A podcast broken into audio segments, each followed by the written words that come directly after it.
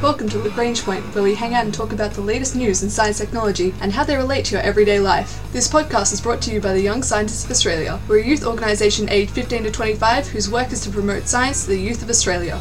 Is it we talk about metals and an unlikely partnership with bacteria. Now, metal can be tricky to make bend into the right shape, say if you wanted to make some bedding or a mask, but metal has some pretty great antimicrobial properties that you'd want to harness. Plus, we find out about a way that metals can help microbes produce way more electricity just from chowing down on waste organic matter.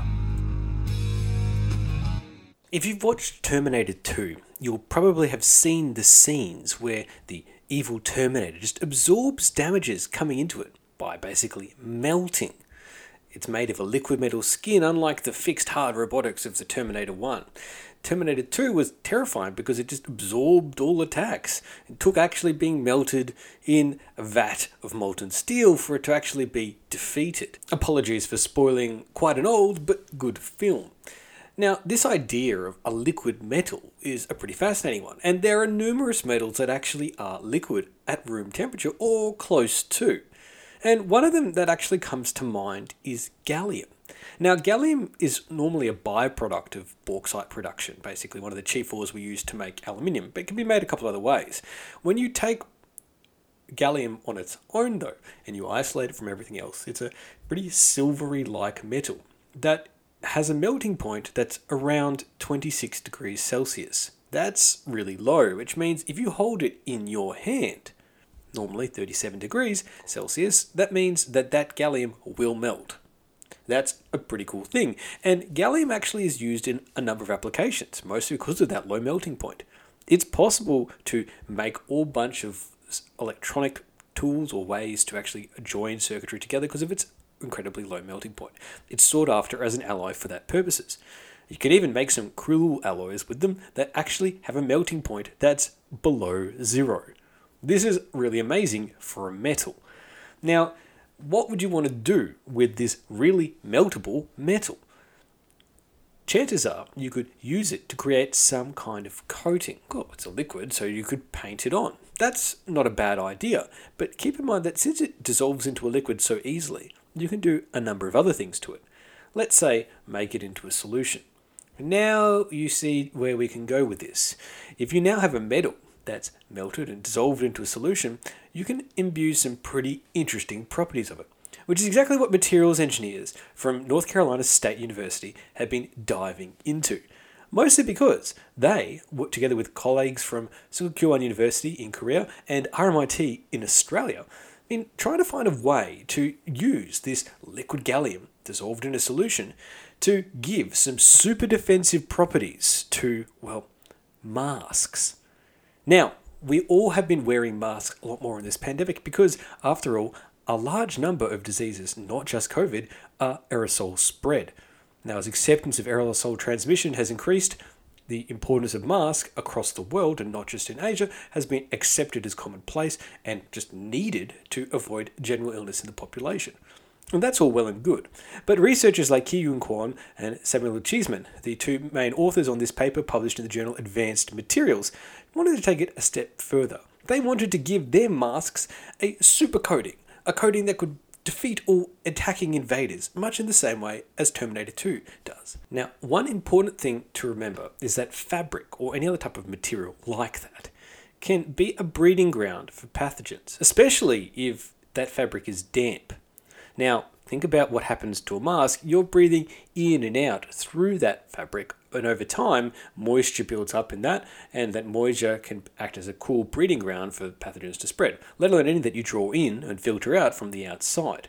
So, microbes can survive on these fabrics in hospitals' beddings, in clothing, in face masks for an incredibly long period of time, which makes the cleaning practices in hospitals really important, and also the cleaning practices for PPE, masks, and clothing as well.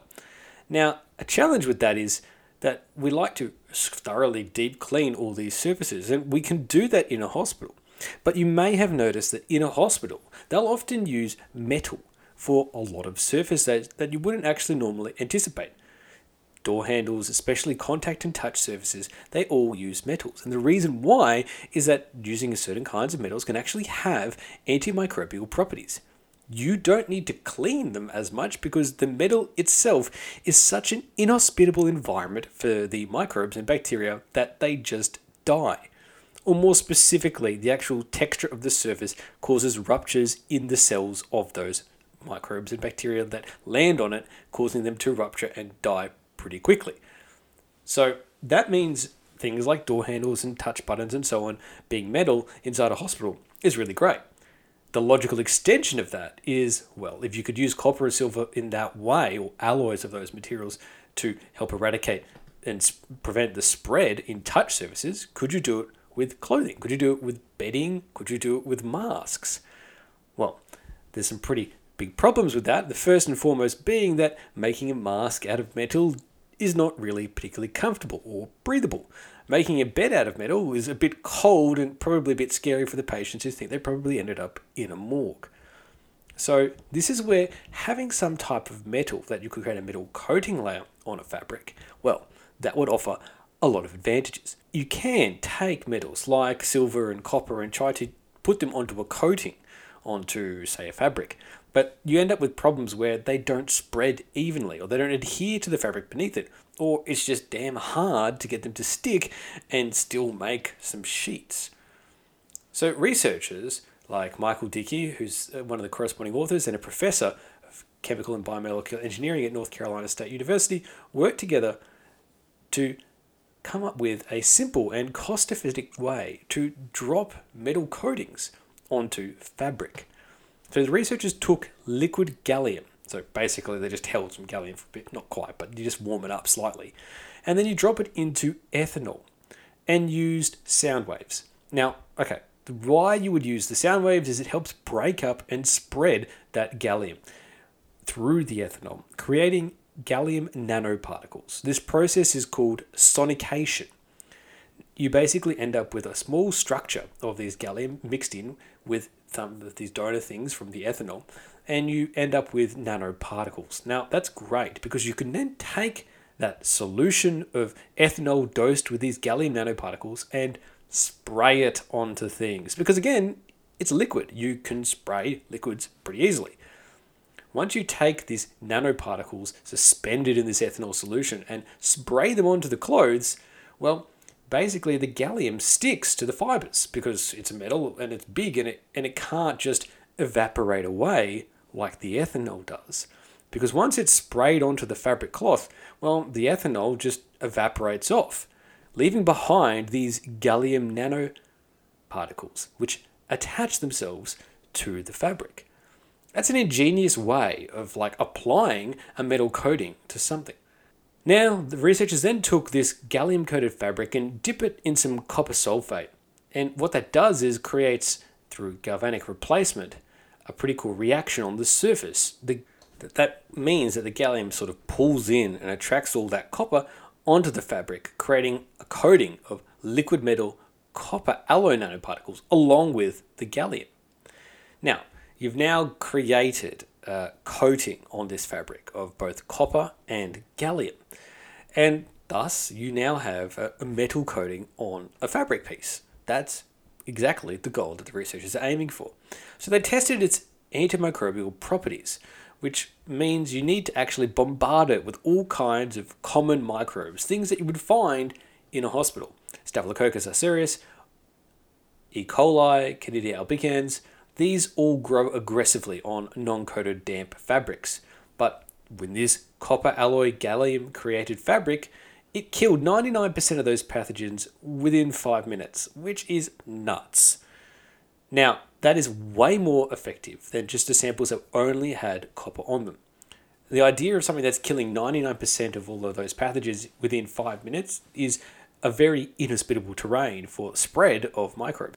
Now, once they'd proven that it had a significantly boosted effectiveness and it was still pretty fabric like and not like a hard piece of metal on your face, they then took it a step further and exposed it to other variants like human influenza, H1N1, and general family of coronaviruses, HCOV229E, not SARS CoV 2, but another variant in the coronavirus large family. And what they saw as well here is that, much like the case in the general microbes, this was not a good place for them to stay and they were wiped out.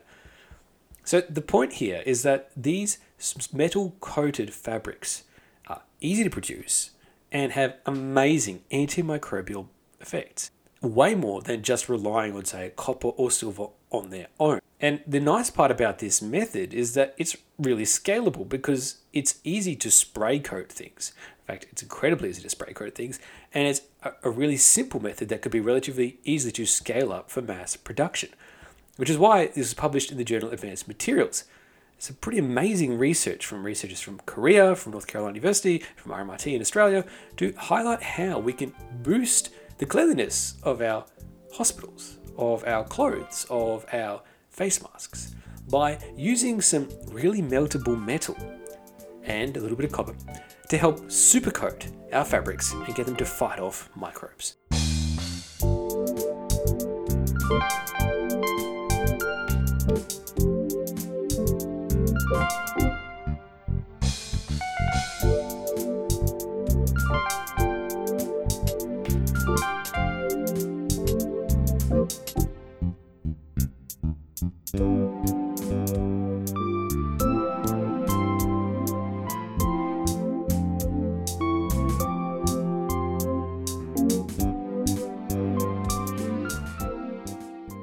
Just talked about the way metals like copper or silver can make a pretty inhospitable surface environment for microbes to live on. This is really good for keeping hospitals free from spread of disease.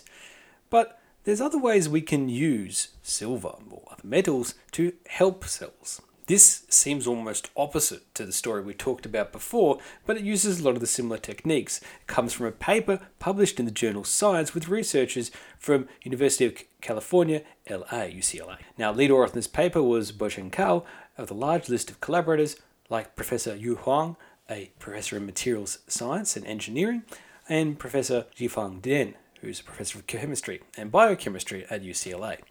One of the things that comes up a lot in physics and modern technology research is ways to make fuel cells.